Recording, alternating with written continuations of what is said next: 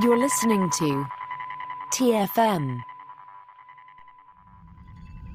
Want to join in the conversation and share your thoughts on this episode? Join the Babel Conference, our listeners' discussion group on Facebook. Just type B A B E L into the Facebook search field, and we'll look forward to seeing you there. Hey everyone, I'm Rod Roddenberry, and you're listening to Trek FM.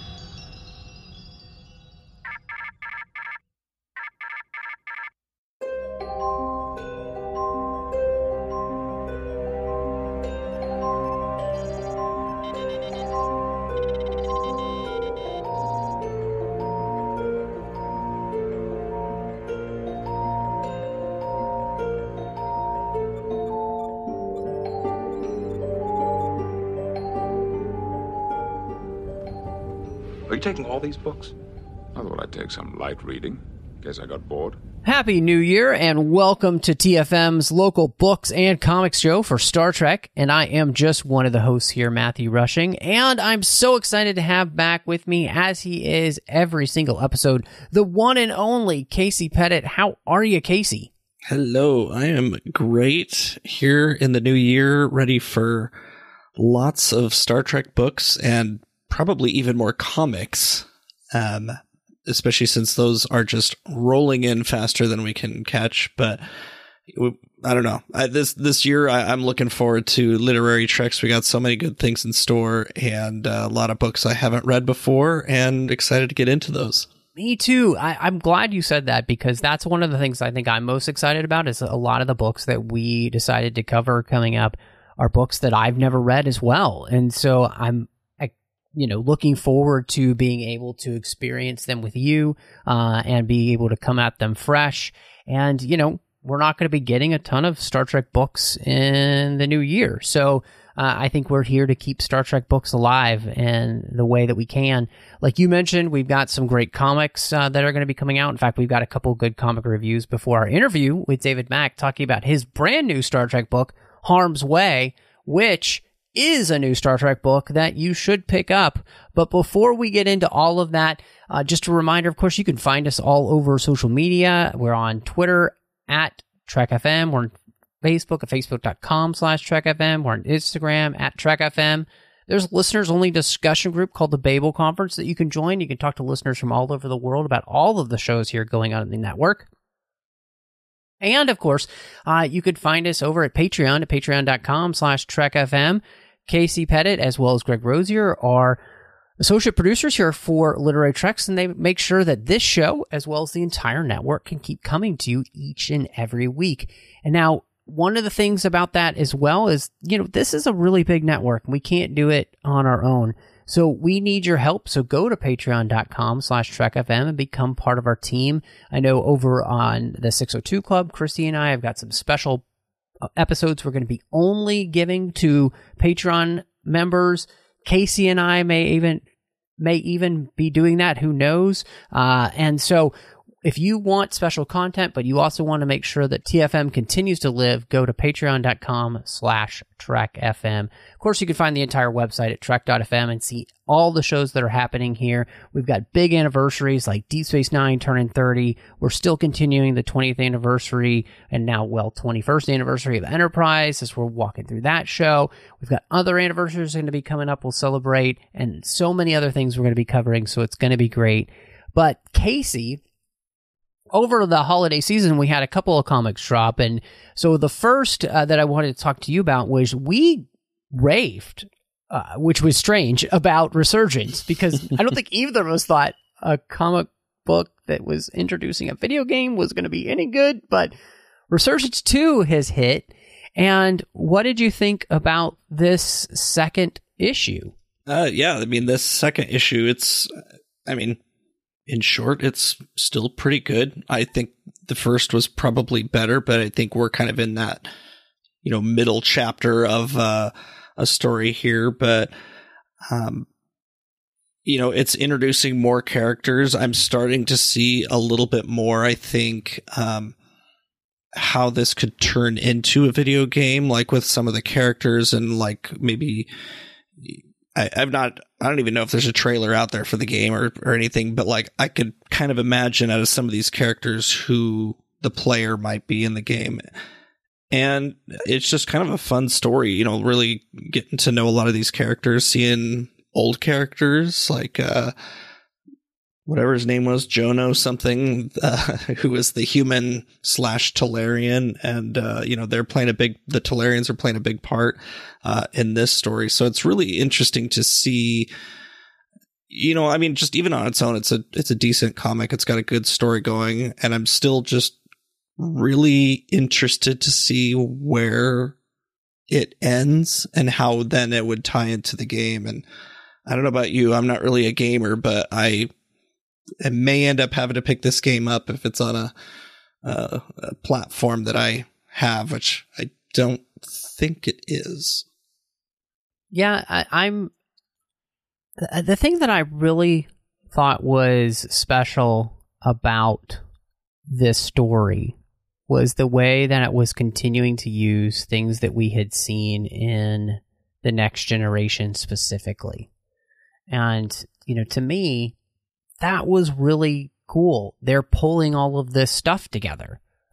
And, uh, you know, in many ways, and as we'll talk about with uh, David in our feature, you know, that's one of the hallmarks of good Star Trek storytelling outside the series, is, right? When you are able to pull together uh, these disparate elements and put them into a new story. And so I really appreciated the way that they were doing that. I thought that that made the story, um, you know, feel in some ways more important than you would have thought possible uh, when you know you didn't uh, again, getting into this, knowing it's going to be a video game or whatever, you know, this connecting with other elements, I think makes this better. And so I really appreciated that uh, thought process behind behind the creation of this comic. Uh, and it's made it much more interesting to me. And I've enjoyed reading it. Like, that's, in all honesty, uh, uh Star Trek comics for me personally are very hit and miss. And mm-hmm. I found this to be really good. Uh, and and I, something that I am very much enjoying reading. And, and like you, I'm I'm interested as well just to see where it is going to go. And so, uh, you know, for me, Resurgence is is one comic here that I'm actually really looking forward to every time it comes out because I felt like they've continued to build the story in a way that has really piqued my interest. So, uh, and in all honesty, again, I did not see that coming. Yeah, I think this would this would be one of those series that um, even once the game is out, I, would like to see where they would continue to go with the story with the ship and crew, you know, mm-hmm. with all mm-hmm. these different characters. The artwork is really good in this comic too. You know, like the characters, uh, yeah. have their distinctive looks and everything. Um, but you know, when you see Leah Brahms, you you know it's her, and um, even the first page has kind of a flashback to um, Leah Brahms and and Geordi on the Enterprise D, and. Mm-hmm it it looks like it came out you know from that time period. So it it's right. Yeah, I I'm I'm looking forward to more. I, I hope the I hope these comics are more than just a prequel. Yeah, I agree with you. Uh, well, next, um, this is something that's very exciting to me is the fact that we're continuing a story that we were getting in Strange New Worlds uh, the Illyrian Enigma. We got issue number one. And of course, this is following the fact that Una Chin Riley has been arrested for lying to Starfleet about being an Illyrian. And we're actually telling a story that I thought we were going to be telling in the next season. Mm-hmm. I can't believe we're doing this story as a comic. But to me, that's what makes this worth reading because this seems to be a very important linchpin in what's going to happen in season two of Strange New Worlds, which that made this fantastic to read. Like I was very excited for the fact that this was coming out, but then after reading it, I find myself even more excited because it it's it feels like they're actually telling a really important story. Yeah, I'm right there with you. And I mean, this is just another entry by Kirsten Beyer and Mike Johnson, you know, veteran uh, comic book authors. Kirsten obviously, uh, you know, has written the novels, but is also working on the show. So we know how t- how closely tied this is going to be to the show. Um, and yeah, I, I, I totally agree with you. I'm very excited about this comic. There's a lot going on.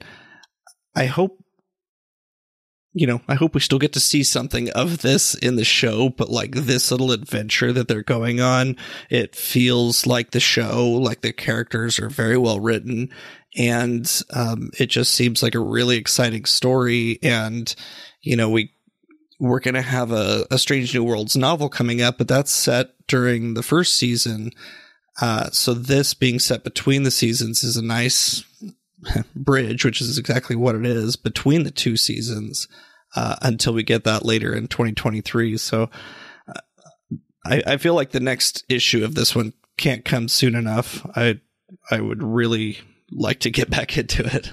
Yeah, I agree wholeheartedly with you. Uh, you know, this was, I think, a really well done comic uh, to begin uh, the series. Um, I think the thing that uh, I really loved about it was um, that again, it's telling a story that's really important uh, to to Star Trek, uh, Strange New Worlds, and the fact that they're doing that is phenomenal here in the comic. You know, you want to make these, you want to make these comics feel important enough that people would want to read them in the first place, and and so to tell this type of story was was great.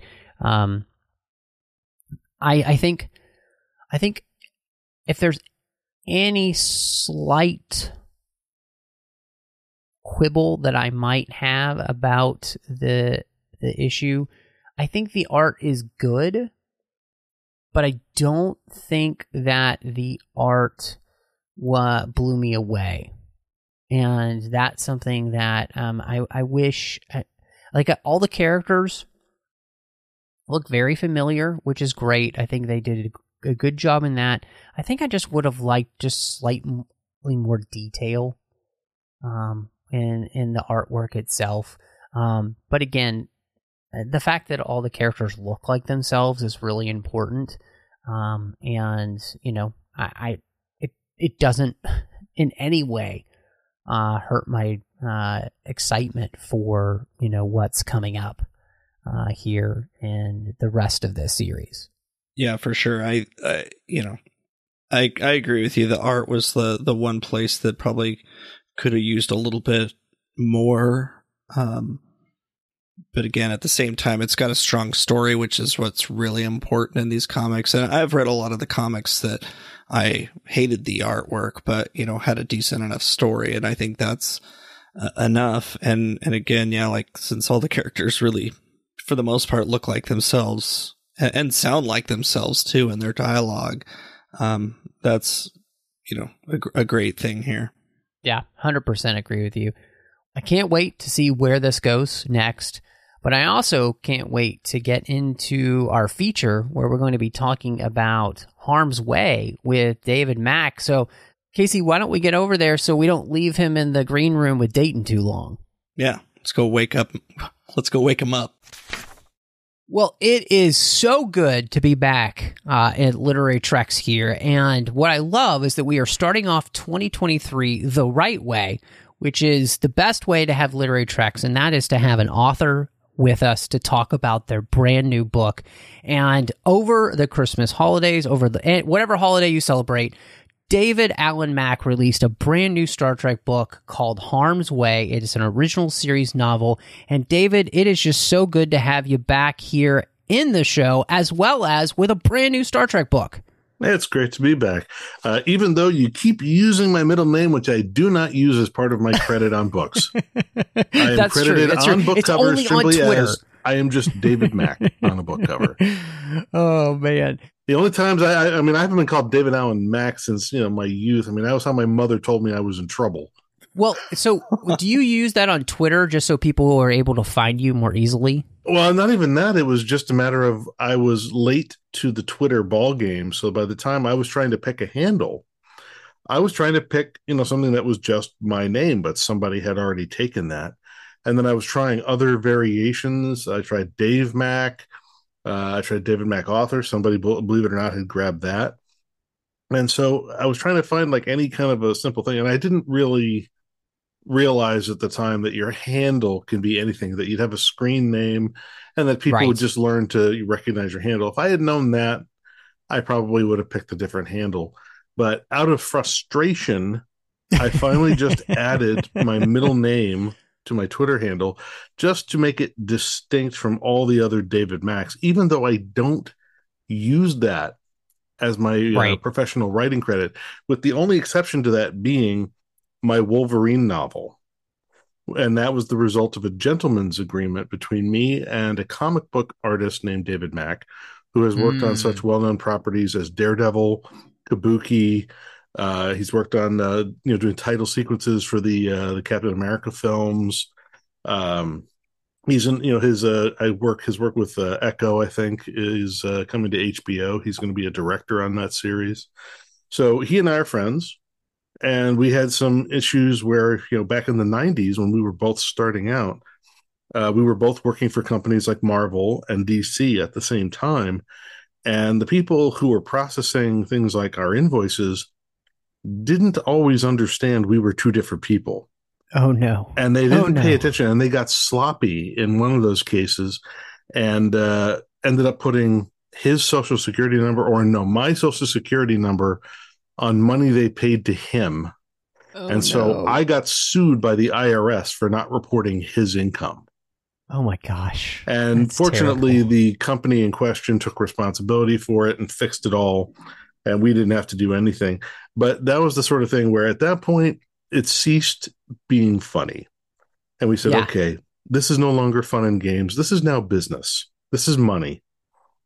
So we made a gentleman's agreement which was you know if he did any tv writing film writing tv writing tv writing credits anything that would be in, involve the writers guild of america he would add a middle initial if i went near any comic book properties ever again because at that point my only comic book work was a four issue miniseries for star trek uh, at wildstorm back in 2001 Yeah, I great series, by the way. Oh, thank you.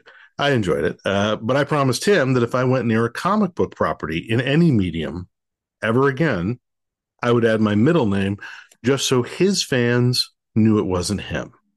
So we have had this gentleman's agreement in place now for over 20 years, closing in maybe on 30 years.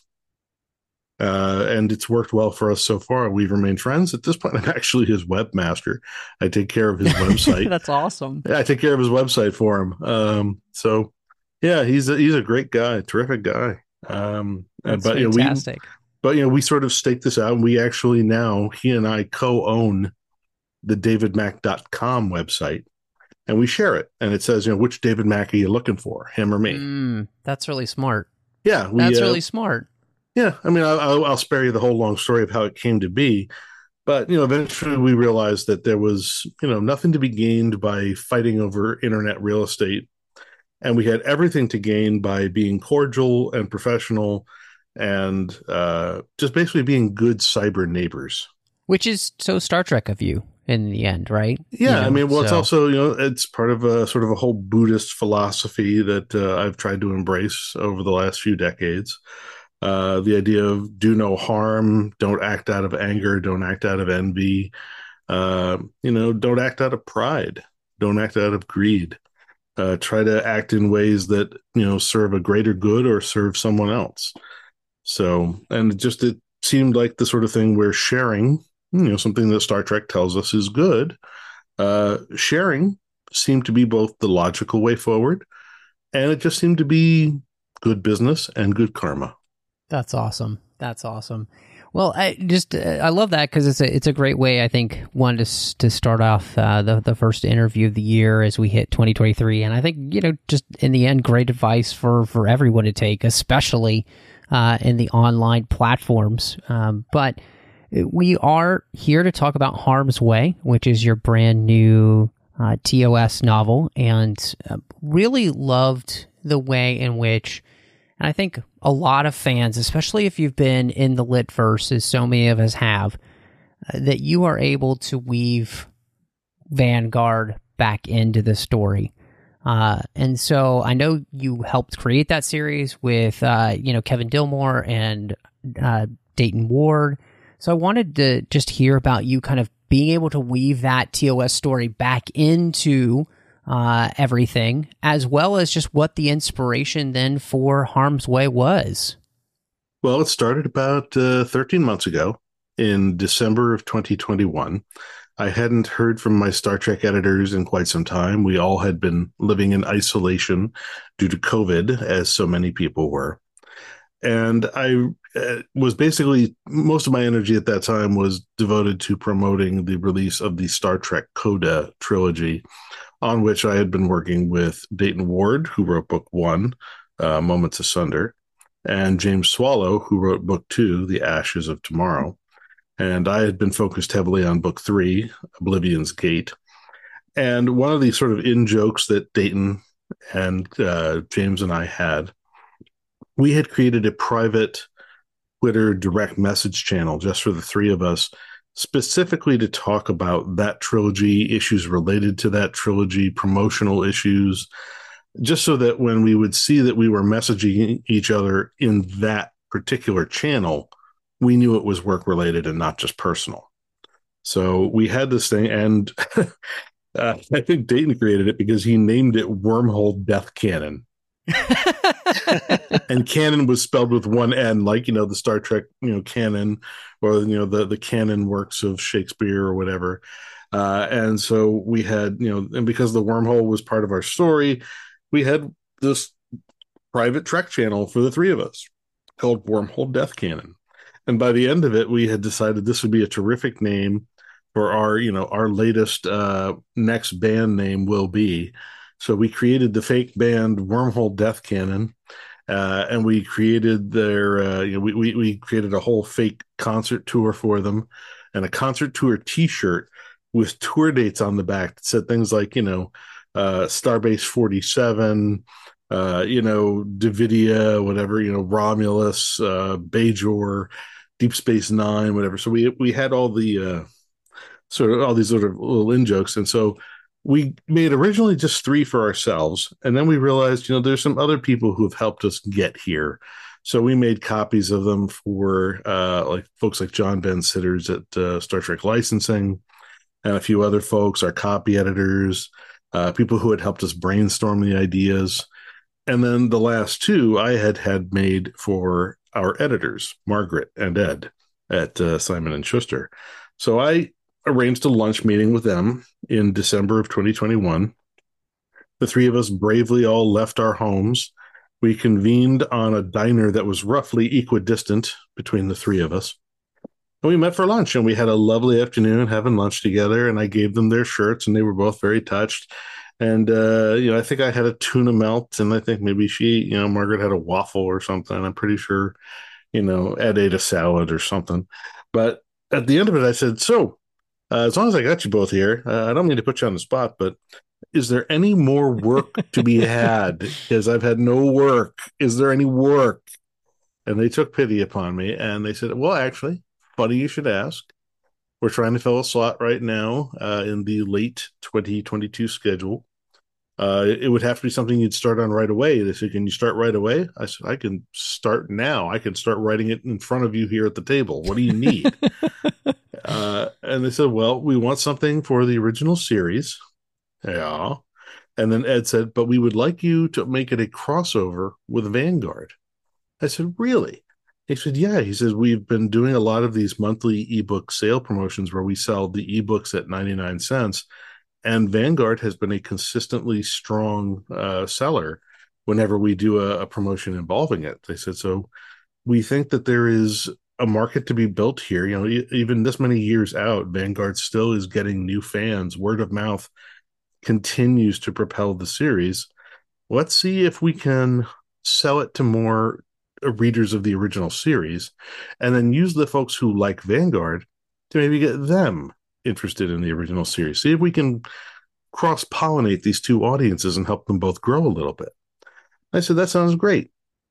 And I said, "So, how are you? What are you seeing? Are you seeing a story uh, that's just part of the middle of the Vanguard continuity, or do you want me to expand it?" Because I said, "Because Dayton and Kevin and I pretty, pretty solidly tied it off at the end, and I don't want to mess with that." And they said, "Well, we leave it to you. You tell us. How can we get another Vanguard story that ties in with original series and is consistent with both?" I said, "Okay, I will go away and I will think about this."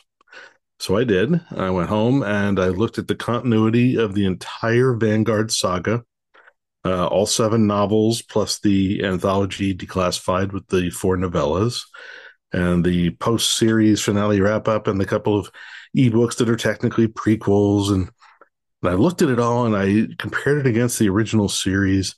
And eventually I realized okay, there's not really that many gaps in the narrative where there's room to fit in a novel sized story. And the other thing I realized that I wanted to do as soon as I was thinking about this, I'm like, well, I have the Enterprise because I'm doing TOS. So I have a Constitution class starship. I don't want to use the Endeavor as much as I love the Endeavor crew and their story. Two Constitution class ships in the same story could get a little confusing, especially with names as similar as Endeavor and Enterprise. And really, what kind of a story needs two of these heavy cruisers involved in the same plot? So I said, all right, let's focus on the continuity of the scout ship, Sagittarius. Very different. You know, it has a different looking name, different sounding name. It's a little 14 person scout ship. It's got a very different tenor of life aboard the ship than the Enterprise has. It'll make a nice contrast. So then what I had to do was go through all seven books and say, where is there a period of time where we don't know what the Sagittarius was up to? Was did I leave any block of time unaccounted for? And eventually I found that I had in the fifth book of the Vanguard series, which is titled Precipice. That book covers an entire year of time, most of 2266.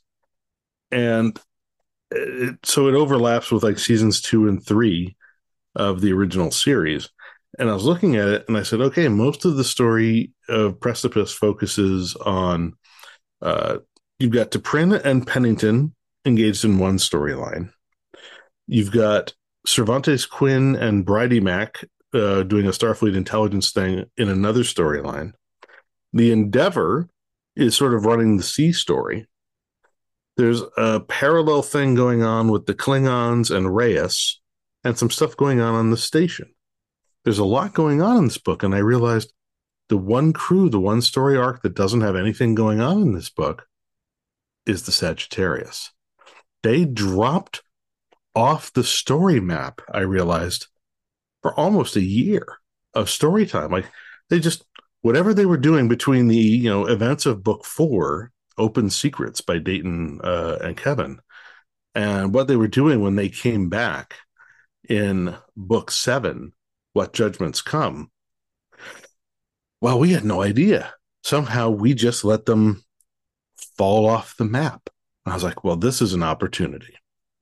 Now, I went through and I made sure it wouldn't contradict anything established in Vanguard. I reread, I made sure to check all the memory beta entries. I went through the manuscripts, I went through the finished books, and I was pretty sure I'm like, okay, there's nothing that contradicts any of these ideas. So I, I found a window of time where the Sagittarius was unspoken for, where I had a general idea of what the Enterprise was doing and what else was going on in Star Trek, what else was going on in Vanguard. And I found a nice little window of time, just a perfect little window in roughly June to July of 2266, which puts it around dead center, the middle of Book Five, Precipice of the Vanguard Saga. And it also puts it roughly one month after the season two episode Amok Time, where Spock goes home and has his whole sort of uh, terrible Pon farr encounter with T'Pring and Stonn and all these guys, and nearly you know kills Kirk and everything. It's and like the worst specific, sexual awakening ever. Exactly. Like, uh, and then on top of that, it also happens one week after the events of the second season episode, The Doomsday Machine, where Kirk has now seen his friend uh, and peer, a flag officer, Matt Decker. He has seen Matt Decker uh, give his life for nothing, basically lose his mind, go mad, uh, has lost his crew, loses his ship, nearly destroys Kirk's ship in the process. Uh, so Kirk has a lot to emotionally process here. He's going through a lot of stuff. And once I realized the timing and I realized where we were going to be in the continuity, I said, okay, there's the story. Our two big prominent series leads, Kirk and Spock, have both at this moment in time just endured massive emotional hits to their psyches. So that's what's going to be going on in their heads. I realized that's an opportunity because the show TOS never really did that. They would deal with the tragedy in the episode, and next week it would always be forgotten.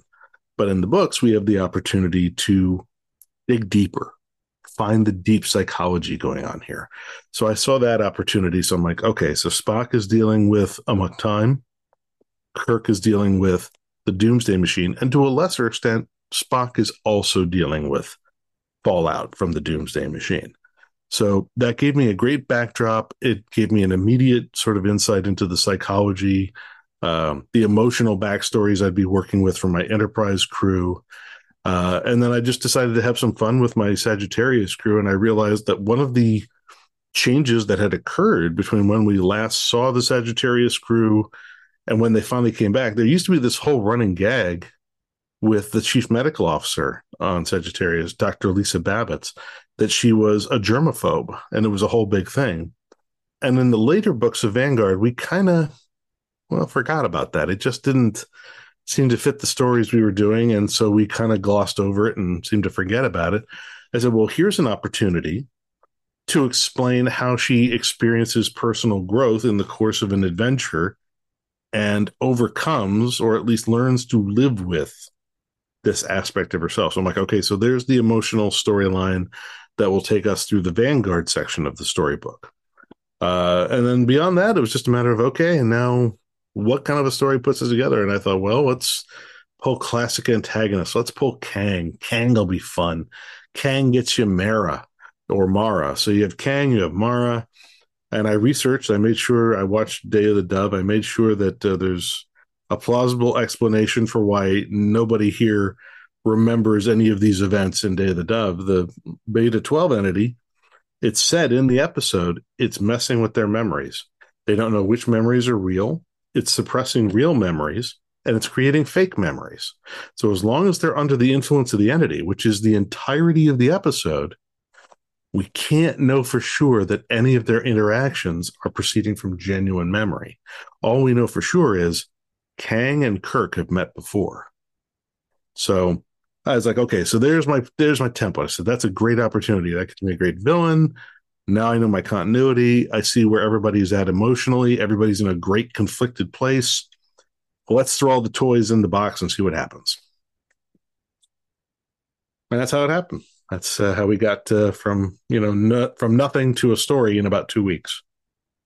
Jeez, and, and I mean, like that's just a whirlwind of uh, you know story ideas there too to to uh, weave into the story. And I guess like you touched on Kirk some, and I we're as we're reading this book where you you you touched on a lot actually. Uh, you know his fallout from the Doomsday device confrontation, what happened with Matt Decker. Um, we actually get to see Kirk struggling with his ego. Um, he's comparing himself to Decker, wondering if he's making his own right decisions. Um, but what we really get to see is something we don't see a lot in Star Trek of his struggle with an almost not procrastination, but kind of with writing this letter to Decker's family uh, and, and, what to tell them. And I don't know if you could just kind of talk about like what you, you know, what what was going through your mind as far as um, what he was going to write in that letter. Well, with the uh, the storyline about yeah, with the storyline about Kirk and the letter home to Decker's widow, and uh, also to Decker's son, who is Matt Decker uh, from Star Trek: The Motion Picture. Um, what I had here was a situation where Kirk, he wasn't Decker's commanding officer, so he's not the one who has to write the formal Starfleet letter home. It's not his job. It's not his duty, but he feels morally compelled to do it. This was his friend. And more importantly, Kirk was there. He was a witness. He was with the man at the end, or at least up to, you know, as close as he could be to being with the man at the end. And so he feels an obligation to this guy who used to be his friend. Uh, he has a sense of what Matt Decker has been through. And so he wants to write this letter. And it's also, in some ways, a callback uh, to the first Vanguard book, Harbinger. I don't know if you guys had a chance to read that or if you did. If it may have been a long time ago, so you might not remember. But there's a sequence in Harbinger where Kirk, who's one of the guest stars of the book, kicking off the series, uh, he has to go and meet with a character named Robert D'Amato, who we remember from the season three TOS episode, That Which Survives. At least I'm pretty sure that's his episode. Um, and D'Amato, you know, who at this time is just a you know junior officer aboard the ship, um, is married to a woman named Oriana D'Amato, who is killed with the rest of the crew of the USS Bombay uh, in uh, in the first book uh, in, a, in an encounter with the Tholians, and the news reaches Kirk, and this is still relatively early in his command. Like this is just after uh, you know, maybe where no man has gone before. Uh, so, you know, he's relatively still new to the enterprise. He's lost people maybe in action before, but this is his first time as the commanding officer of a capital ship where he has to go and not just write a letter home. He has to go down below decks, visit one of his junior officers, and tell that man his wife is dead. And he's got to tell it to him face to face and he realizes this is the hardest damn thing I've ever done. Why are there no courses at Starfleet Academy when you're in command training? Why the hell don't they teach you how to talk to people? Why do they not prepare us for this? Wouldn't wouldn't it have been useful if somebody had thought, and now we're going to teach you how to tell somebody that someone they love has been killed, or you know that their kids are dead, or you know, tell a kid their father is gone. Uh, he's like that would have been useful. That would have been a useful skill Instead, I have to figure this out myself. And so it's a callback to that where he's grappling with that kind of a moment in Harbinger. And now when we see him again in harm's way, he's a more seasoned officer. He's lost people. He's written a number of these types of letters home now by this point, but this one's different. It's his friend. It's a peer. Uh, it's it's someone who commanded a ship just like his, someone who did everything right, still lost his crew, and that's what's got Kirk shaken. Is he watched? You know, he he reviewed the facts. He knows Decker made rational decisions at every stage. He made selfless decisions at every stage, and yet it still all ended in tragedy. It still ended with uh, all of Decker's crew killed in front of Decker to the point where Decker goes mad, second guessing himself. Uh, Decker loses his will, steals. Uh, first, all, first tries to commandeer the Enterprise, nearly destroys the Enterprise. Then commandeers a shuttle, and in some weird fit of you know guilt, basically sacrifices himself to the Doomsday Machine, as if this is going to make a damn bit of difference. Except that in the course of so doing, he shows the Enterprise crew the vulnerability in the Doomsday Machine that they realize they can exploit by using the uh, constellation by sacrificing that ship.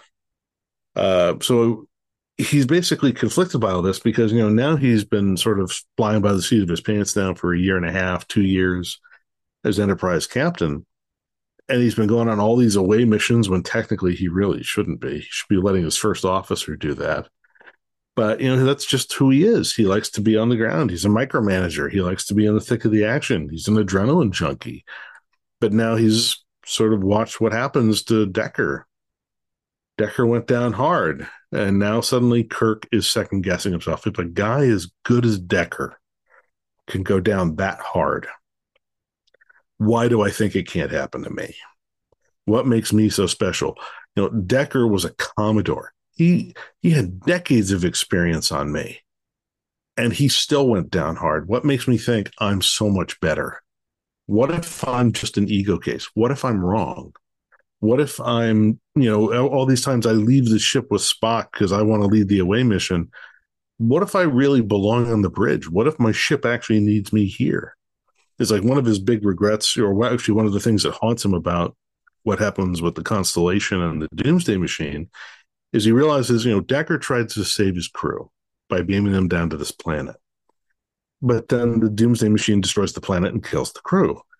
And one of the things that kind of bothers Kirk at this point is all those crewmen who he tried to save. It's nice that he tried to save them, but didn't they deserve a chance to die at their posts doing their job? Couldn't they have done more good if they had been allowed to stay at their post? You know, what happens when a captain doesn't trust his crew? So, again, these are all questions haunting him because he's a micromanager. And now he's watching what happens when you don't trust your crew you might think you're doing the right thing for them, but are you really just taking away from them the chance to meet their end doing something noble, doing something right, being in a position where they might be able to do something as opposed to just making them helpless victims. So it, it's really it's a case where he's watched a much more seasoned starship commander than him and a much more seasoned leader of men just completely disintegrate and it just shakes him it's just that moment where someone you idolize, someone you looked up to, somebody you trusted just falls apart. And you witness every moment of it and you realize this person I thought was just beyond reproach disintegrated. What does that say about me? What what if I disintegrate? Am I that much better? And so that's what he's dealing with. He's he's watching his idol fall and it shakes him. And I think uh, it's something that's so perfect for Kirk to have to be going through. I think partly because, you know, this is something to which a lot of people are going to look to him in the same way, you know, he looked to Decker. Mm-hmm. And so to have him wrestling with this, it just creates a really interesting thought process then as you're watching you know, later episodes of the series or the movies or those kind of things when you're thinking about, you know, the way people idolize Kirk and, and then, you know, in the end, you, Bones even says it, you're human, you know, mm-hmm. and, you know, wanting to live is what makes you human, you know, wanting to stay alive is what makes you human. Um, and I think that really made for such an interesting story. And then the, the question that he ends up with okay how do i write this letter the the biggest thing is is that you know decker doesn't die in the heroic way that would be easy to say to their family yeah you know he died and he killed the doomsday machine and like we're all saved yeah. because of it you know that's not what happens and so he's left with the question do i lie to them or do i tell them the the truth. What do I do here? And, and, you know, is a beautiful lie beautiful? It is a lie sometimes what we need, which is a really interesting, you know, I, quandary. I mean, that's McCoy's point of view. He's saying yeah, that this is exactly. a case where a white lie, not lying explicitly and not like saying, you know, not, not fabricating events, not saying, well, Decker's the one who destroyed the machine or whatever, but simply couching it in the language of, he gave his life in an effort to show us how to win. He showed us how to beat the machine, and he gave his life to do it. Technically, that's true. It's an obfuscation of the fact that Decker's real driving force at that point was guilt uh, and mania. It gives him more credit, perhaps, than he really deserves.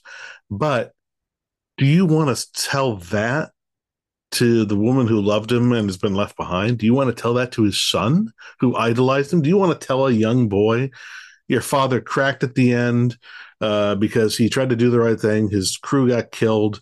He lost confidence in himself. He nearly got another ship's crew killed. Uh, and then he stole a shuttle, went off on a bender, and crashed it into something because he just felt so guilty he wanted to die. No, you don't say that to a young boy. You tell the kid he did everything he could for his crew. He did everything he could for his ship. He was up against a force that was just so much more powerful than he could understand. But in the end, he saw a possibility. And at the last minute, he gave his life to show us how to beat the machine. He died in order to teach us what we needed to do. We took the information that your father bravely gave us, and using that information, we were able to stop the threat. And we it was possible because of what your father did, which technically is true. It just gives it puts a, a gloss of maybe a more noble motivation on the actions of Commodore Decker. But in this is a case where, you know, there's one thing, there's one set of facts that are going to be reported to Starfleet, which are going to be squirreled away in the archives of Starfleet Command as part of the official log, the official record. That's not what you put in the condolence letter to the widow and the son. There's a reason why, you know, sometimes white lies are the lubricant that keeps society running. You have to be sensitive to the grief of the woman who loved him, the grief of the son who idolized him. You don't tell them that he cracked at the end. You give them that consolation of saying he was a good man and he went to his end, bravely showing us the way forward. Because that's what they need. And that's what Kirk needs. And the thing is, he's denying it to himself, but it's not until McCoy explains it to him. McCoy telling him this is what you need to tell them because it's what they need to hear. He's also realizing this is what you need to tell yourself, Jim. He's realizing Jim needs to hear this. Jim needs to internalize this white lie to salve his own pain.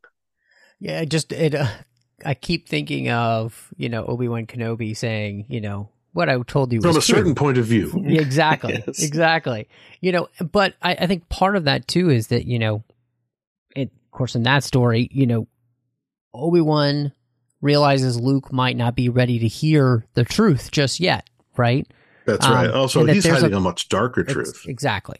And that there's a time for the truth, but somebody actually has to be ready for the truth as well, you know? Uh, and so I think that's really um, something that, you know, like you're getting at here at this point. Mhm. You know, the mother and the son are not going to be ready for the full on truth of exactly what happened Right. in the moment of grief. Later on, that might be something that they could hear, uh, but that's that's not going to be helpful at all for either of them in this moment. And so, like, I, I mean, I can imagine a great story moment in a novel set like 20 years later, where, or I'm not sure, I have to look at the timing. Maybe that's a little bit too long, but a number of years later, like maybe there's a point where young Matt Decker coming up through the command ranks has access to Starfleet records that he didn't have access to before. And he doesn't realize what he's getting into. Like, I don't even know if maybe some other writer has already done this maybe you know a, a moment where Matt Decker or young Will Decker digs into the story of his father and realizes the terrible truth that he was told this beautiful story by Jim Kirk about the heroism of his father. There could be a great story moment in Will Decker realizing my father was no hero, but that doesn't mean he was a bad man. Well, just because the way ex- he went down. Sorry, go ahead. Yeah, I mean, you can accept that, you know, maybe something you were told about your parent wasn't true, or it changes, you know, your conception or your understanding of something after the fact without it changing the fact that you still love them and that, you know, they were still a good person. You can accept that they were flawed and made mistakes. Um, but, you know, you have to be at a point where you're emotionally ready to cope with that truth if nobody's already done it, I should look into that. That could actually be a beautiful story worth writing. Yeah. I, I think that's what's so cool about that too is that I think every single person on the planet has gone through that moment of, you know, realizing that their parents aren't perfect, right? There's that moment where Yep. that realization comes to you. For some people, it comes much earlier than others, Mhm. unfortunately, uh, for, you know, various terrible reasons. But Yeah. for a lot of people, just, there's that moment as you're growing up when you're like, oh yeah, my, my parents aren't like perfect. That's, you know, and it- it's kind of a You start to see revelation. them as human beings. Yeah, yeah, absolutely. I mean, I actually, I mean, without going into too much detail, there was a moment similar to that over this holiday break where I was having a talk with my father, you know, and I learned some things about my late mother that I didn't know. And, you know, she wasn't perfect. I learned that there were things she did that maybe were not the greatest things ever. Uh, I could question why she made the decisions she did. And I can accept that she maybe made some bad decisions, but it doesn't change the fact that I love her. I can accept that she was a flawed person who made flawed decisions without it changing the fact that I love her and I still miss her. but it does help me understand her better after the fact and helps me understand better the circumstances she left behind. And in a way, that's a good thing. Yeah. Yeah.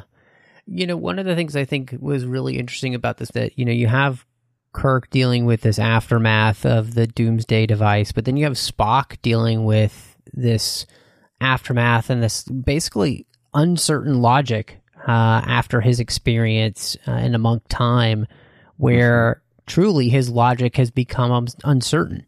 Exactly. He's having trouble relating to logic in the way in which he used to. Um, and, and, I think you, you, what you do so beautifully is you basically put him on the path to become the Spock from Star Trek Six, who says that you know logic is only the beginning of wisdom, not, not, the, the end. end. Right. Right. And so, um, and that was a story that I really gravitated towards because, you know, Spock. He's a, he's a child of two parents who are of yes. two worlds, and he's he's realized that up until this point in his adulthood, he has expended almost all his effort to try and be the son that he thinks his father wants him to be. And this is the first moment where he starts considering maybe I should try to be the son my mother wants me to be. And it's only now, like, you know, he's in his 30s at this point. He's a senior officer, he's a commander at this point. I mean, this is not a, a, a man who is without life experience but he's only just now starting to grapple with the competing tides, the competing tidal forces of his mixed ancestry, uh, and what that really means human versus Vulcan, emotion versus logic, um, the maternal influence versus the paternal influence. Which uh, tradition, which family does he want to honor? Is there a way he can honor both? Uh, but this is the first time where he's really sort of had to ask himself the question you know, after all these years of trying to be the man my father wants me to be, maybe, you know, what would happen if I try to be the man my mother wants me to be? Well, and and in that, I think he realizes that logic can be used to make an argument for just about anything. Mm-hmm. But logic doesn't have compassion. It doesn't have wisdom, and it can't tell us what is right or moral which is, I think, a huge jump for that character to be able to realize that, which, you know, I think is so important for anybody to be able to realize is that, you know, you can't find out what is right just by doing, you know, this logical progression because you can logic anything. Sure. It's easy. And, and I think we've seen, you know, uh, throughout history, many people who have logicked many things that we would consider abhorrent or evil. True. Well, of course, what makes this particular uh, incident, this particular adventure, so troublesome for Spock is that just at the moment where he's trying to embrace compassion, he's trying to, you know, embrace this um, his mother's way of approaching a problem. Let's say he does it at the one moment when this is exactly the wrong choice. That doesn't mean yeah. it's always the wrong choice. It doesn't mean that it's wrong to embrace compassion, but he is particularly disturbed by the fact that at the one moment now where in the aftermath of Amok Time, having experienced the Pon farr, which he thought he was going to be spared, having been betrayed by T'Pring and everything else, like suddenly his logic is completely upended. And The one moment he tries compassion, it blows up in his damn face.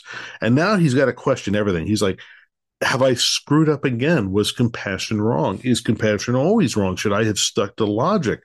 He is completely blown up here emotionally because he's basically been through the grist mill, you know, on Vulcan. They basically just made mincemeat out of his uh, his psyche, uh, even though he's very restrained about it. He's clearly mixed up after Amok Time, and now here he tries this one moment of, all right, let's try it the other way and bam, it just goes completely hideously wrong.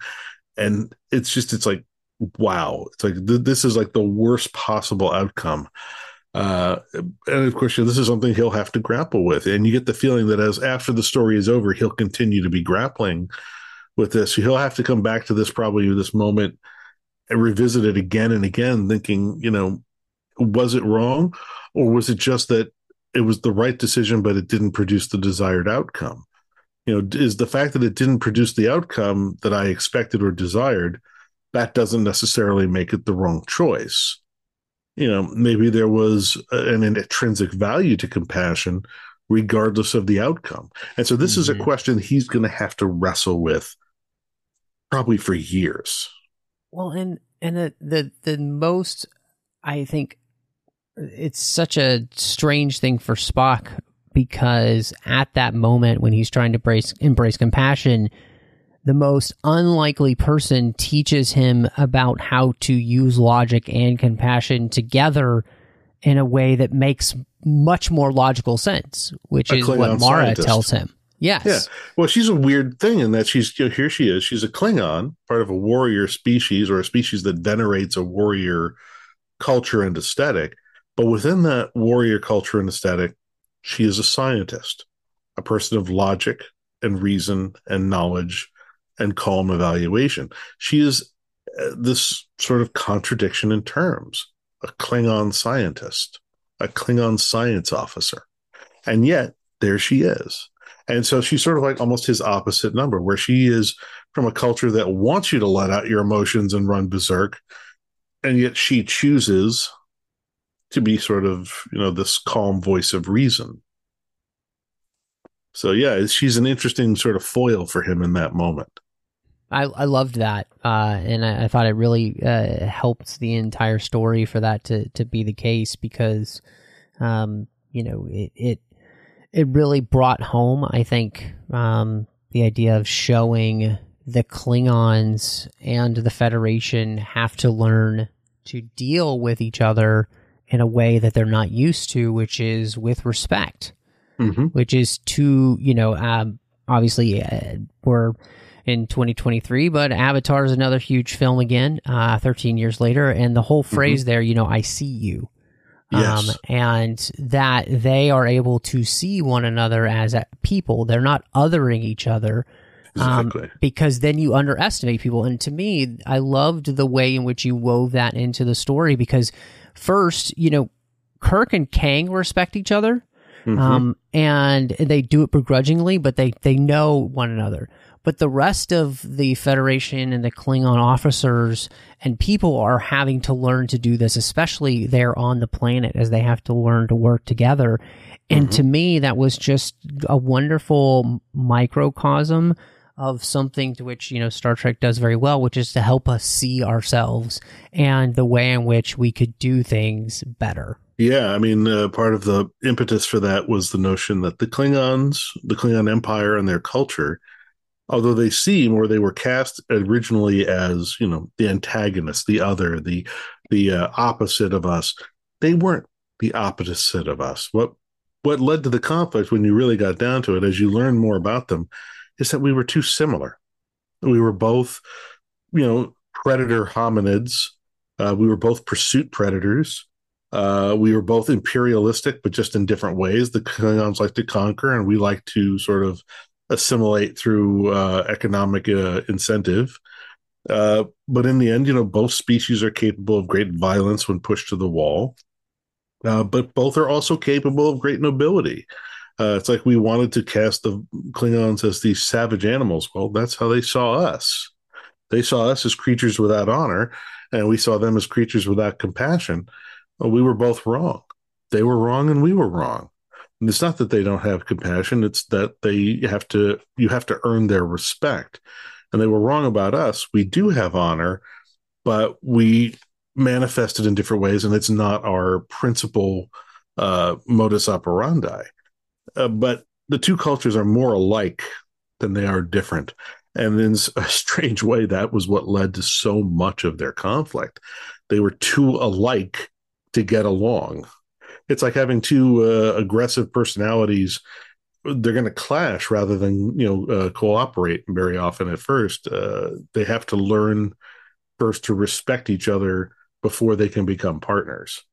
Uh, so that was part of you know an important part of it. And I think you know as you mentioned, they're having to learn to see each other without othering each other. I think there's a mention of that in the dialogue where I, I think it's after the two like the strike team and the landing party have met in the shuttle. Uh, I can't remember the exact line of dialogue, but there is something to the effect of one one side basically acknowledging, you know, that it, this is, you know, we don't want to open fire on each other for no damn good reason, you know, and uh, or I think it's maybe you know Spock or Sulu, somebody acknowledging that the Klingons are people just like them, and you shouldn't be taking their lives cavalierly. And Mara saying, you know, I'm glad to hear you say that because I think maybe not all of your shipmates and your, you know, your Federation Starfleet uh, comrades would feel the same way. So uh, maybe I've got that reversed. It's it's one of those moments. I know it's in there somewhere. I'm trying to remember who said what, and I can't remember. But yeah, the I, premise of you're it, right because I remember it too. I think it's in there somewhere. damn it, it's in there somewhere. But yeah, I mean that's the the big idea is the two sides. Uh, like I deliberately, for instance, set up these parallels between the way the two landing teams are working. The landing party is trying its hardest not to disturb the environment, not to leave traces behind, you know, not to disturb the culture or whatever. Uh, whereas the Klingons are like, hey, that might be tasty, shoot it. But in the end, they're both tramping through this alien landscape uh, with the intent of blowing something up. I mean, their their goals are pretty much the same. There, there's maybe some small procedural differences, but they're not that different. The two teams, when you look at them in microcosm, they're both filled with people who are sniping at each other because they're stuck in the rain walking through mud and they're taking it out on each other. The Klingons yap at each other and the Starfleet landing party yap at each other. They're not that different. And that was the whole point. And the idea was that I wanted the reader to understand by the end of the story that the start the the Klingon strike team down on the planet are not a bunch of monsters. They're not a bunch of bad guys that we just have to get rid of. The whole point was to say these are actually a pretty fun bunch of guys. These are actually some pretty decent folks. Uh, and for us to sort of learn uh, by the end of the story that they were capable of great honor and great courage. And I love how you had Mara kind of I don't know, confront Spock and the and the Starfleet team about the Prime Directive specifically, since they were so caught up right. in it themselves. Like, oh, any bent blade of grass. I think even Spock mentioned something about, you know, the butterfly effect and how it could just totally throw off, you know, the future evolution on this planet. Um, but I really liked Mara's kind of explanation of her understanding of the Prime Directive and kind of throwing it back in the faces of Starfleet, saying, you know, you preach all this, but you're if you interpret it in your own way, however it suits you. And I just I mm-hmm. liked how it just she as an outsider was able to put Starfleet in their place and really hold them accountable to their own rules and say if you're going to follow the prime directive, follow it, or let's just get this mission done. And I, exactly, it, it was just really neat to see an outsider see, say that to them because I feel like we haven't really seen that before. I think you know part of the inspiration there was you know I've seen this in uh, like works by Tom Clancy and uh, uh, Robert Ludlum where we sometimes take our adversary for granted. We assume they don't know us, that they're as foreign to us as we are to them, yada yada yada. And it doesn't occur to us that just as we have been studying them to learn their ways, so we can learn how they think, they study our ways and learn how we think. They know our laws. They know our regulations. They probably got a copy of Starfleet regulations manual just like we do. And they read it and they know us as well as we know ourselves. And sometimes better, as Mara points out, she's like, you interpret this rule, this primary regulation, in whatever way suits you in the moment.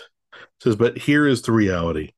This situation has already been compromised. This culture is already compromised uh, technically, to honor the prime directive, you would want to undo the contamination and restore the status quo that existed prior to the emergence of the Godhead. The best way to do that is eliminate the Godhead and destroy its followers before its ideology spreads. Contain the damage here so that it doesn't contaminate the rest of the culture.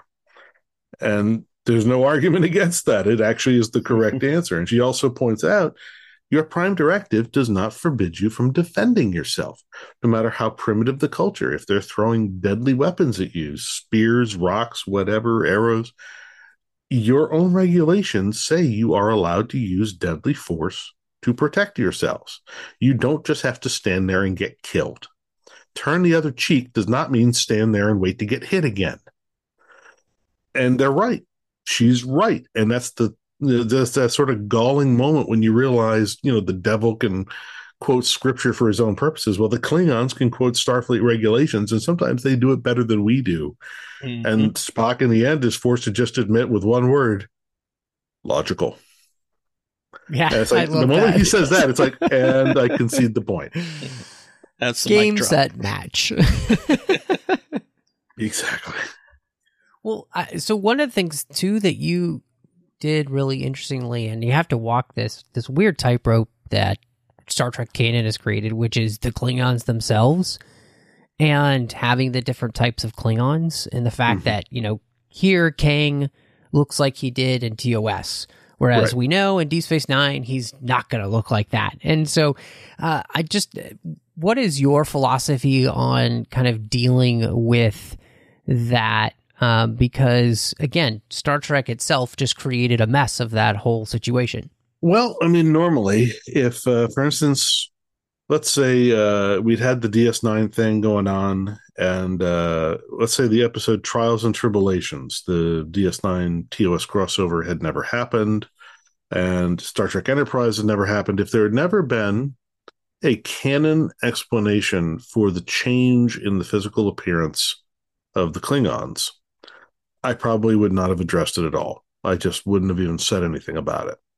And particularly if not for the fact that we had seen Kang, Kor, and Koloth in different appearances later in DS9 in Blood Oath. But what really sort of pushes it over the edge are two things. First, we have the DS9 episode Trials and Tribulations, where our characters go back in time to the 23rd century, to the K9 space station, and they see the Klingons of that era. And they look like the Klingons of that era that we remember from TOS. And they're confused. They're like, those are Klingons? Mr. Worf, what's going on? And he simply he lampshades it with, we do not speak of it to outsiders.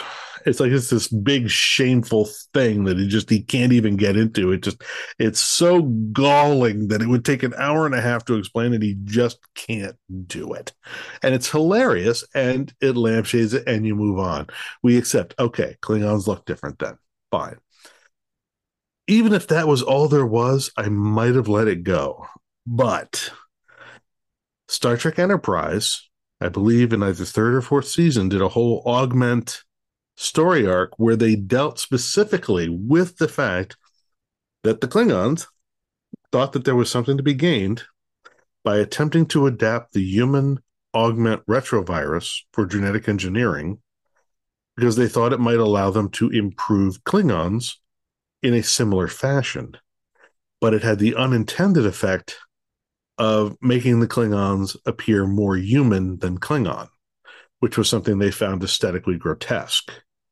And so these people, it was established, you know, they got sort of treated like second class citizens, they and their descendants who carried this mutation forward. Uh, and I don't remember if it was established in the show or if this was a creation of uh, one of my fellow authors, but somebody eventually, somewhere along the line, came up with the Klingon expression QuchHa', meaning the unhappy ones, which is what refers to the ones who don't have the forehead ridges uh, and who have the paler complexions or whatever. And it refers to the more human looking Klingons who were treated as second class citizens. Well, at that point, it became canon. It's like they acknowledged it. They said, all right, this is the explanation. This is how it happened. This is why they look like this. It happened at this point in history.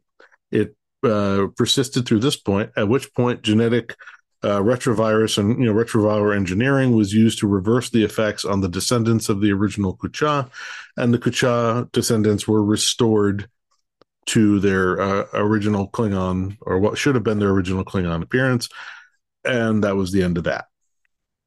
So I'm like, okay. So at this point in the 23rd century, that hasn't happened yet. We haven't undone it. It's a century past when it happened, give or take. It's a century before when it can plausibly be fixed, give or take. So we're right smack in the middle. I have the explanation. I have it from Star Trek Enterprise. It's canon. So I run with it. I put it in. I've got the name, which is established from other books. No argument there. Licensing was signed off on that decades ago. So I put that in. And I just, I gloss over it. And the only reason I sort of put it in there really was there was there was two reasons. One is just again for the purpose of the reader. In case it's a reader who is more familiar with late trek i want them to understand why these klingons look different. But second uh it's also for just the fact that you know i, I want to make sure that we you know acknowledge you know the, the the the canon continuity of it that i'm not just sort of making crap up uh you know, for the sake of making crap up. I mean, there's a reason why these folks uh, are struggling to prove themselves. These are the second class citizens of the Klingon Empire who are serving in a segregated military, which is sort of like a reference to the Tuskegee Airmen, uh, the black divisions who were segregated out and couldn't serve with white units on D Day, uh, and other similar sort of units from World War II. Um, so it was sort of a commentary on that. Um, and so again, if it hadn't been for the fact that it was, it had an established history, and I had actual canon material to work with, I probably just would have glossed over it. But it's there, and I was asked to acknowledge it specifically by the editors, so I did. Yeah, and I think you know, like one of the things that all of the authors have done so well is find a way to appeal to people who may just be picking this up for the first time as their first Star Trek book.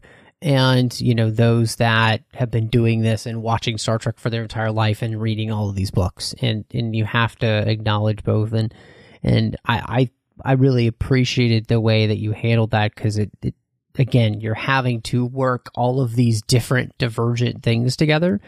And, um, and at the same time, I think what it, it really helped with the story um, you know, it, it, it also gave motivation, I think, even to Kang, you know, of just why he's trying to do what he's trying to do. You know, he's trying to ra- rise in the ranks of the, the Klingon Empire to show himself to be worthy and honorable enough to be a part of, um, you know, not just his subgroup, but the entire empire, you know, and so I think all of that really helps with even just working there with the motivation. So that's that's a way in which you get to to use all that convolutedness to your advantage for the story.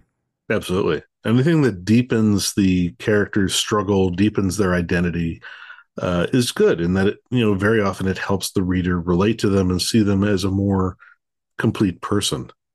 Uh, and that's an important thing. And part of all that also was deepening the relationship between Kang and Mara. It was evident if you just rewatch, for instance, Day of the Dove, how much uh, Kang loved his wife, how important she was to him, and more importantly, how much he respected her as a person, as an officer, as a Klingon. So I made sure that when I was writing from his point of view and having him think about Mara, to capture the fact that he is completely in love with her. He's completely in love with his wife. He adores her, but he also respects her. Uh, and at the same time, you know, he knows that if he lost her, he would be shattered. He would probably not be the man he would ever, he could not be the same man ever again. Um, so he is genuinely worried about his wife. And it, again, that's the sort of thing that takes Kang from being this cardboard villain, you know, the antagonist of the week, and now it makes him another person who has legitimate feelings, legitimate concerns, worries, things we can relate to that make us understand him and realize he's not just this, you know, he's not some manifestation of evil. He's just a guy with a job to do who's been forced to do it from the other side. And he's even questioning now his job, like by the end of the episode or the end of the book, I should say he is forced to confront like the fact that this Starfleet team, members of it, risked their lives fighting monsters and competing against nature itself to save his beloved wife. And now he's starting to think, is it possible that everything my government has told me about the Federation might just be propaganda. Maybe they're lying to me. They say these people have no honor, but I see what they just did. I don't doubt a word that my wife tells me. What else is this but honor? So if they've lied to me about that, what else is my government lying to me about? And this is the moment where he's starting to think for himself. He's starting to become more than just a pawn. This is a guy who's realizing there's a game afoot here, and I'm not being told all the truth. I need to dig deeper. Yeah, I I loved that whole section and I loved too just the way in which the whole dealing with the Shedai and it really creates this question for everyone involved. Was Nancy Reagan right? Should you just say no? you know, should you just say no to certain knowledge? Is are there is there knowledge or are there tools that are so powerful and so uncontrollable that they become evil, which is such a huge metaphysical question, you know, um, and Star Trek deals with those every once in a while. I think in many ways, Deep Space Nine kind of dealt with those type of metaphysical questions the best. Yeah. But I loved that that question was here because you know, people might not love the movie, but it, this is also a part of the kingdom of the crystal skull. At the end, Spalko is saying she wants to know. Um, and the aliens are feeding her all the information. And what does it do? It explodes her brain. It's too much. Indy, on the other hand, with all of his experiences over the last, you know, however many years, realizes there are some things to which we should just not meddle with. And I loved that that was a question here because, you know, Star Trek tends to err on the side of the fact that whatever tool it is, whatever knowledge it is, it can be used for good. It's it's just about how it's used. But there really is that question. Is there something that's so powerful, so uncontrollable that it's it's basically evil to us that we shouldn't even try to touch it? Right. Are there some technologies that just by their very nature, is it possible for a technology, a science, a device to be intrinsically evil in its purpose. When you have something like a mindless planet killer that doesn't seem to have an off switch, that has no win condition that halts its rampage, that has clearly, I mean, according to the dialogue in uh, Doomsday Machine, has crossed intergalactic distances in search of more things to destroy who the hell makes something like this? Who comes up with the plan for the doomsday machine, the killer space burrito that eats planets? Who comes up with this and thinks, but we're going to use it for good? What? How the hell do you use that for good? If you can't turn the damn thing off, if you can't say just eat that one planet where the Borg are, let's say, if it does that, but then it keeps going, you've invented something evil.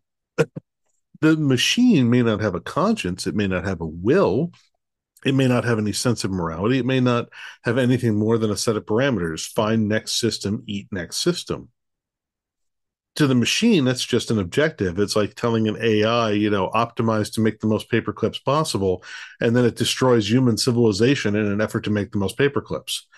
Uh, was it an evil thing? Well, not from the AI's point of view, and maybe it seemed like a benign instruction that you gave it at the outset. But if you create something powerful enough that it deals out death, destruction, genocide on a galactic or intergalactic scale, and you've got no way to stop it, Congratulations, you've invented a mindless evil. That's what you've done. And you have to sort of face that, that sometimes there are certain technologies that, depending on how you implement them, they are intrinsically evil and maybe should not be invented. I mean, teaching robots now with AI to carry weapons and autonomously make decisions about whether or not to kill human beings no, I know you think that's a great idea for, you know, warfare in places where you'd rather not send your soldiers, but you know what?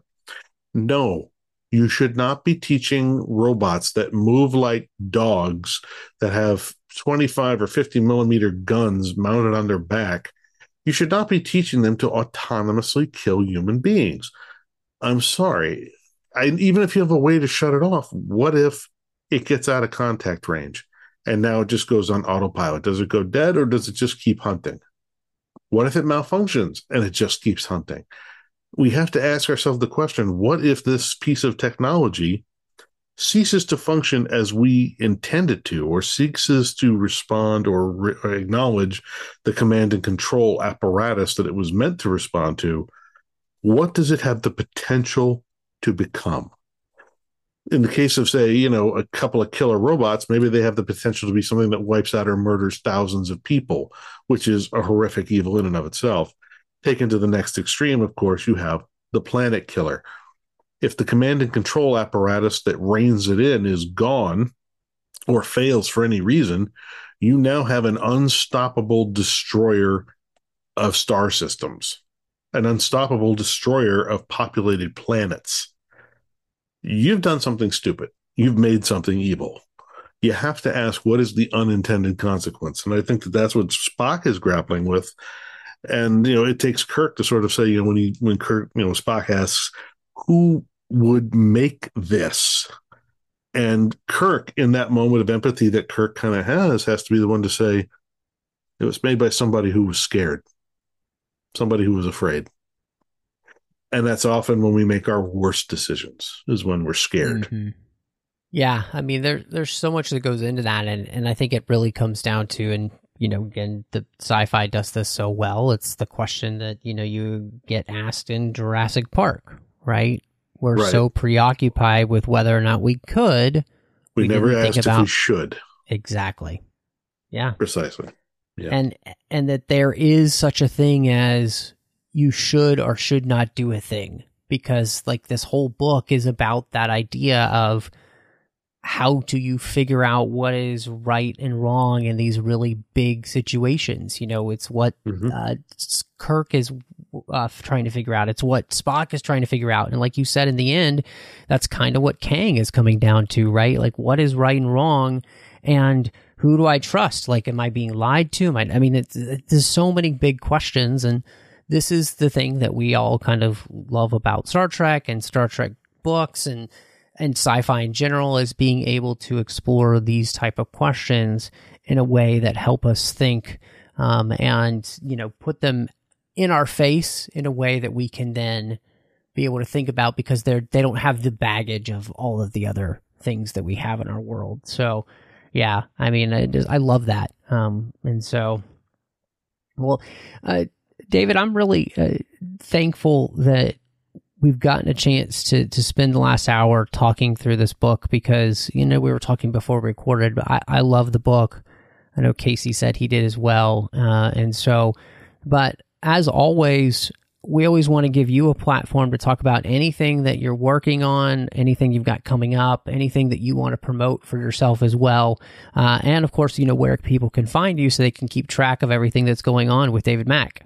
Well, I don't really have much coming down the pike at the moment. Uh, and the one sort of thing, the one thing I'd like to add about Harm's Way is I know from what we've been talking about over the past hour, this sounds like it might be kind of a heavy book or, you know, a philosophically uh, grim book or whatever, but it's really not. In many ways, although these are deep questions that are uh, entertained and tangled with by our characters, Harm's Way is meant to be a fun adventure romp.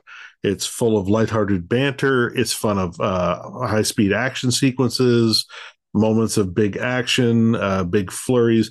It's moments. It has moments, small moments of wit and humor, uh, moments of problem solving. It's very Star Trek in that regard, and it's not supposed to be dark or heavy or depressing. It is meant to be a fun, light adventure uh, with you know uh, a, a, a, sense of fun to it. Uh, I mean, I had genuine fun writing this book in a way I haven't had uh, writing a Star Trek novel in a long time. It was just a real joy to sit down and play with these characters again, to revisit some of those beloved characters from Vanguard who I loved creating and writing so much. So I just I just genuinely had a lot of fun writing this book, and I hope that comes through to uh, to those who pick it up and, and, read it. As far as what I have coming down the pike, uh, no novels at the moment. The uh, market has sort of endured a terrible slowdown because of the pandemic. Um, what I do have in the works are five different works of short fiction in uh, a variety of different uh, publications. Most of them, they're all commissioned. Uh, they were all commissioned stories. Four of them are for anthologies, and one is uh, for an upcoming issue of Star Trek Explorer magazine, assuming the editor approves the manuscript that I submitted. Uh, but let's see here. There's a story that I wrote uh, a while back, maybe almost 18 months now, maybe more, uh, for an anthology put together by my friend, fellow Star Trek author Keith DeCandido. And that's called the Four Something of the Apocalypse. Uh, and the idea is a series of humorous short stories, uh, at least most of them I think are humorous, uh, where you have different groupings of four something or others. Uh, instead of the four horsemen of the apocalypse, you get, for instance, you know the uh, the four lunch ladies of the apocalypse, or uh, you know the the four used car salesmen of the apocalypse. I wrote the four development executives of the apocalypse. Uh, so that is probably you can probably imagine for yourself what that's going to come down to be like. Uh, in addition to that, I was invited to contribute a story to a uh, space western anthology uh, that's being uh, edited by a gentleman named David Boop. Uh, that's hopefully going to be out next year. I don't know if it's publicly announced yet, so I don't want to say more than that. Uh, what was publicly announced was the International Association of Media Tie-in Writers a few months back kick-started and crowdfunded an anthology called Double Trouble. The premise of it was they invited authors such as myself and other tie-in writers to find characters from public domain fiction, public domain sources, uh, basically anything sort of created like in the 19th century or earlier uh, and do a mashup. Find two characters and find a way to put them together. Uh, and the two that I chose, I picked the magician Prospero from William Shakespeare's The Tempest, and I teamed him up with Don Quixote de la Mancha by Miguel de Cervantes. And so it is the delusional knight uh, teamed up with the uh, magician uh, Prospero, and uh, it's a strange little piece. It's you know, uh, it tries to honor both the absurdity of Cervantes' novel, uh, the sort of whimsy, but also the gravity of The Tempest, and in the end, sort of try to represent a, a humorous fusion of the two. Uh, and then there's a anthology that's being put together. Again, I'm not even sure I should say the title, uh, but that's being put together by an editor named Henry Herz, and uh, it's set in World War II. It's World War II themed stories that involve, in one way or another, fantastical creatures, monsters, something of that nature. Uh, I don't want to say what my story is about or which creature it features. I think he would probably like me to keep that under my hat. Uh, but I'm very happy with the way that story turned out. Uh, so that's in the pipeline. So those four are all in the pipeline. Then the fifth one is a uh, Star Trek short story. Uh, it's one of several that I pitched to the editor at Star Trek Explorer magazine. He asked me to write this particular one of the various ones I pitched. I've submitted it. I have not yet heard if it has met with his approval. I am standing with fingers crossed, hoping that he likes the way I put the story together and that it will get a green light. But I won't know that for sure for a couple of weeks or maybe a month or so. So that's what I have coming down the pike is five different pieces of short fiction, uh, each in a different publication of some kind. Um, no TV work. I mean, my consultancy is long since done on both Lower Decks and Prodigy. I'm, I've been done there for months. Um, no books coming down the pike. Haven't sold anything in a long time. I'm in sort of a dry uh, I'm in, well, let's be honest, I'm in sort of a desert at the moment. I'm sort of wandering the wasteland. Uh, I've been forced out into the wilderness where I must wander until I find the burning bush of inspiration and then fight my way back into the publishing industry. Are you Uh, saying but- that you live on Nimbus 3 right now? I should be so, I should be so lucky. At least I had a bar. you know, if, you know, at least I could visit, you know, Ambassador Jetanien. That's for all you Vanguard fans. true. Yeah. Uh, but uh, no, I have an idea that I'm hopefully gonna try to bring to life uh, for a novel. It's I have to come up with the first few chapters and get it over to my agent and see if it has any legs at all. I don't know. Maybe it's great. Maybe it's incredibly stupid and I just don't understand. Uh, I'm sure my agent will not hesitate to tell me which one it is. Isn't that what makes a great agent? Ah, this is yes. crap. The, the, well, the whole point is that the agent, you know, is supposed to look at it and say, "This is incredibly stupid. Uh, this cannot possibly be sold, and if it does, it will not sell for any amount of money that will be worth your time. I recommend you try again with something more commercial. Maybe you could try writing this, uh, or if it's good, then it's the agent's job to say." Well done. Here's a cookie. I'm going to go see if I can get somebody to publish this.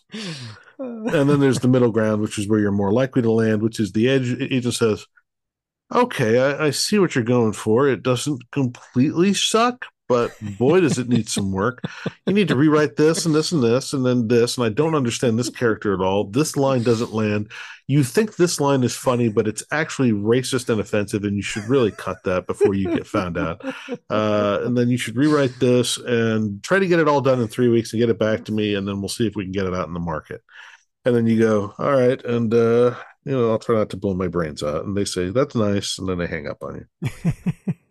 So- Well, I I know that I'm looking forward to hopefully you getting the opportunity to uh, write more Star Trek books and I would uh, like to. Yeah, Casey, I think you'd agree. We'd like to have more new Star Trek books. I, I, I mean, it's not that I have a lack of ideas for Star Trek novels. It's just that uh, a variety of factors, as you may have saw seen in the news, there was this long running thing where for a while Penguin Random House was attempting to negotiate a merger with Simon and Schuster, which is the parent company that owns Gallery Books, which publishes Star Trek novels. Now, had that gone through, who knows what would have happened? There may have been many redundancies of personnel. There would have been a purging of personnel, a merging of departments, and then suddenly you would have a tie-in department at one company handling both Star Trek and Star Wars at the same time. Who knows what that might have led to? Uh, but what happened was the Department of Justice stepped in with an antitrust lawsuit and blocked the merger. And eventually the case was decided in favor of blocking the merger. So the two companies will not be merging. And the problem was that during this period when the lawsuit uh, with the Department of Justice was being argued and decided, uh, which took a considerable amount of time, close to a year and a half, uh, nobody wanted to make any firm decisions. Nobody wanted to sign any new contracts. Nobody wanted to extend any licenses. Uh, as a result, a lot of things were just allowed to sort of run out the clock and uh, resulting in a situation now where, as far as I know, there are only two Star Trek novels that have been commissioned and written uh, that are on the publication schedule for the coming year. The first, which I believe drops in February, is uh, the higher the High Country, which is a Star Trek Strange New Worlds novel, the first novel based on that series. That's by John Jackson Miller. It's coming out in hardcover, ebook, and unabridged digital audiobook. That'll drop in February. And then I believe Dayton Ward has a new Star Trek Discovery novel, which is coming out in May. Uh, I'd have to check the date on that. Could be April, could be May, could be June, but sometime then, spring, summer, whatever. Exciting new Discovery novel uh, by Dayton. But as far as I know, those are the only two Trek books in the pipeline. As far as I know, nothing beyond those two has been commissioned. So even if they commission something tomorrow, you won't see it till 2024. So you're probably only going to get two Star Trek novels this year, most likely. Anything new is going to be 2024. Um, it's hard to say whether they'll be doing more novels based on Picard. I imagine they want to, but there are all sorts of issues with not wanting to step on the show producer's toes. Um, and there's some tricks, you know, where you know, as much as we would love to do stuff with some of these characters, the show producers have their own long term visions and aspirations for some of these story arcs. And so they've declared certain elements, certain story elements, certain characters, and whatever uh, off limits to the tie in group for the time being so that they can have free reign to develop them on their side, which is fair. It's their creations. They can decide how the toys get played with. Um, well, and Star Wars has been kind of doing the same thing. Uh, sadly, and I mean, yes, it, yeah, and it makes sense. You know, um, you know, Casey and I have talked on the show many a times right now, just over the last you know year, what they might do. You know, since Picard is ending, and mm-hmm. you know where they might go with storylines because there's so much of the 24th century that we don't know now because there's so much that hasn't been filled in. Uh, well, part of that so, is because they yeah. don't want us filling it. Yeah, in course, of course, they because they for themselves. Yeah. Only when they yeah. think they're done would they let us run rampant through that uh, playground. Yeah. Uh, and I don't blame them. Again, uh, it makes perfect sense. You don't want tie-in writers coming in and creating something that's going to be out of sync with the brand in just a year or two if you can avoid it. Um, that said, I mean, I would love to, you know, if not write a story about, let's say, even if I can't do a story about Seven of Nine and the Ferris Rangers, or Fenris Rangers. I would love to do a story just about the Fenris Rangers in general. Uh, but you know, they've sort of taken that toy off the table for now. I would, you know, love to follow in the footsteps of John Jackson Miller and maybe do a Strange New Worlds novel if they'll let me. I have an idea, uh, which, you know, or at least a ghost of an idea ready to pitch, but it depends on them being open to hearing the pitch. Um, so again, you know, it's not that there aren't ideas. It's just, you know, there's just no time. I uh, and then of course I wish I could get in at Star Wars, but you know I I've been trying to knock down that door for twelve years, fifteen years. I don't think I'm ever getting in over there. I mean, I would love to do a novel based on Bad Batch. I love that series. I'd love to do a Mandalorian novel. I mean, I could do a great I could do a great Mandalorian novel that features uh, you know, Mayfeld. You know, I would love to do a Mayfeld novel just you know a story about that guy. Uh, I could do a story about just pretty much any era. I could do an Ahsoka novel. I'd love to do that. I'd love to get my hands on a, a Cassian Andor novel. You know, something you know involving the spies and the rebel- early rebellion and whatnot. There are so many different things going on over there that I find compelling and exciting, and that I'd love to get involved with. And yet, I just cannot seem to get my foot in that door uh, it's really disheartening. Yeah.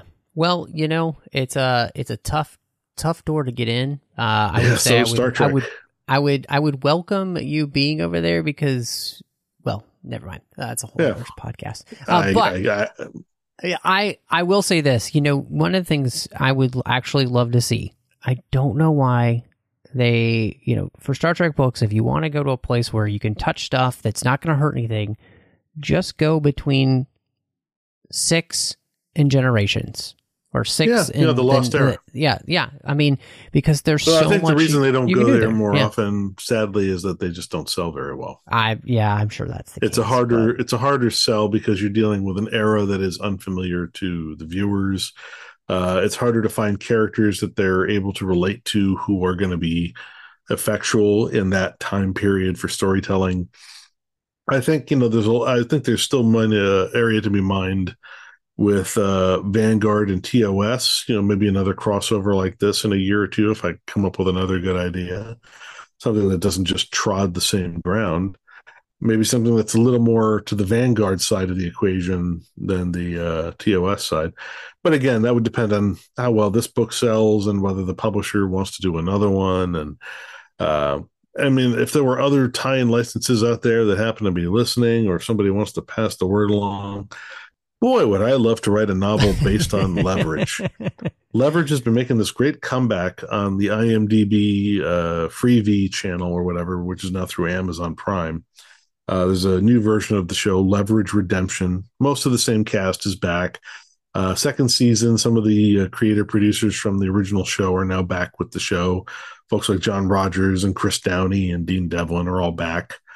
Um, and I love, love Leverage, love the original series. I love the new revival series.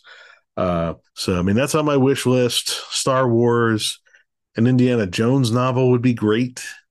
Uh, you know, I dream of getting my hands on James Bond, but you know that's next to impossible. But you know, guy can dream. I mean, that sounds like Uh, the name for the book, next to impossible. book. So The X twenty four book. Yeah, do do a new twenty four book. Got uh, Oh yeah, just yeah. I mean, if started. they would I hire just me to write one, I'd Rogue. write one. Yeah, I, I, Rogue was actually you know the first novel of mine that won a Scribe Award. So, I uh, Well, see, there we go. You heard it here, folks. The name of the show, David Mack for hire, uh, and uh, please hire him because I mean we love his. We uh, gosh, I, I love your books, and I have David. bills to pay, so, So, yeah, exactly, exactly. I work quickly. I, I I'm pretty amenable to edits. But I, I do, I, I always appreciate, you know, uh, you and Dayton and Una and everybody else. You know, you y'all are so generous with your time, and we really do appreciate you coming on to talk about the behind the scenes of of creating these stories to which we love. And we're pulling for you to to write more Star Trek books, and um, we're excited uh, that this is out. And uh, you know, I, I think I can heartily say. Um, this is a great Star Trek book, and everybody should pick it up. If you love TOS, if you love Star Trek, this is a great book. And Casey, I think I think you'd say the same thing. Yep, couldn't say it better myself. Pick it up. Awesome. Awesome. Well, if folks want to find me on the internet, you know, on the interwebs or whatever, uh, the best place to start looking for me is probably my official website, which is davidmack.pro. That's David Mack, M A C K dot P R O. And from there, you find links. You can just go to like the, uh, the press kit page or whatever, uh, and you'll find links to all my different social media. Uh, so I've got the usual. I got Facebook author page. I got an Amazon author page. I got a Twitter. Uh, I've got a Mastodon thing now, so I got a Mastodon account, and I've got social media accounts at a few other places that are likely to implode. Uh, you never know. Maybe one of them will take off. Cohost, uh, Counter Social, Hive. You know, who knows which one of these will actually still be here in a year. Uh, so I'm on all of them, and I'm waiting to see which ones live and which ones die. I'm also on Post. Uh, so There's a new one me every on- day, David. follow me on all of them. Follow me on none of them. Follow me on whichever one suits you best, whichever works for you. It's all good.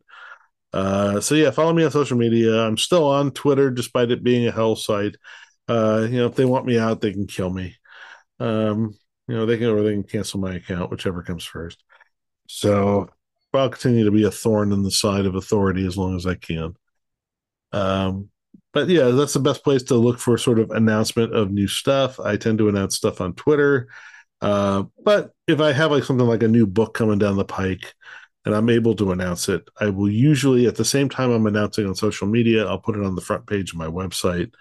So uh, you know, just follow davidmack.pro and uh, you'll get all the latest news if there's anything to know. Well, David, this was the perfect way to start the new year uh, with your new book, and thank, thank you, you. so much for for coming on, man. This is so much fun. It is always a pleasure talking with you guys. I mean, I love the fact that we're able to sort of get into deep stuff like themes. We're able to get into psychology. We're able to get into the deep canon. I mean, the fact that you guys just you dig in so deep into what makes these books not only what they are, but how they connect to Star Trek. Uh, it's just it's one of those things where I don't really get to talk with many people in that level of depth about what goes into the creation of these stories. So it's always a pleasure to join you and others who understand and appreciate that aspect of what we do. So that was super exciting. I I kind of had to stay quiet most of the time and just listen to David, which I could do forever. Um, you know, I didn't mention this to him, but you know, this is my first participation with an author interview, so that was a lot of fun and you know, appreciate you setting it up and David for joining us and now I can't wait uh hopefully uh you know, next time we get a Star Trek book, we'll get the author on here again. Yeah, I can't wait uh, to like you know David mentioned the fact that we've got the new book by John Jack Miller coming out, of course Dayton Ward later on this year as well. So we're very excited uh, to be able to uh, talk to them when that happens. But you know, Casey, you know, we mentioned as well. We I think we've got a banner year of literary treks coming up. We've got some great things covering for you. Um, some things we haven't done in a while, covering some Voyager books as well as some Deep Space Nine books. Of course, celebrating 30 years of Deep Space Nine this year uh, with the premiere of Emissary. As we're recording, we're actually recording on that date, which is super fun. So I, I think it's going to be a fantastic year.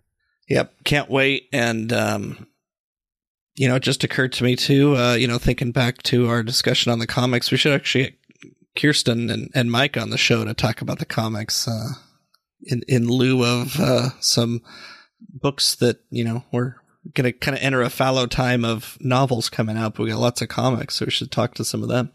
Yeah, that's a fantastic idea. But before uh, we get out of here, Casey, if anybody does want to catch up with you, see what else you've got going on, where would they find you? I have not been on social media much lately, but when I am, I am on Goodreads and Letterboxd, Twitter, and Instagram at Knitting Trekkie. Uh, you can also find me on Facebook in the Babel Conference, poking around in there from time to time. And you can also find me doing another podcast called Mickey's Marvels, where we talk about everything under the Disney umbrella. And I am all over social media under the name Matt Rushing02. Uh, you can find me here on the network uh, doing a show called The 602 Club where we talk about all of the fandoms we love outside of Star Trek. Uh, you can also find me celebrating 30 years of Deep Space Nine over on The Orb with Chris Jones. You can also find me on Warp 5 talking about Star Trek Enterprise. Uh, Star Trek Picard is about to be back. And of course, you'll be able to find me uh, on the Artificial Tango talking about season three. And Strange New Worlds get some love as we talk about that over on Saddle Up. And when I'm not here on this network, you can find me over on the Nerd Party. Two shows. One is called Owl Post. I do that with Drea Kaufman, and we talk about every single chapter of the Harry Potter series, one chapter at a time, and that's completed, so you can listen to the whole thing now. And last but not least, doing aggressive negotiations with the great John Mills as we talk about Star Wars each and every week. But thank you so much for joining us, and until next time, live long and read on. What do you call that, light reading? To each his own, number one.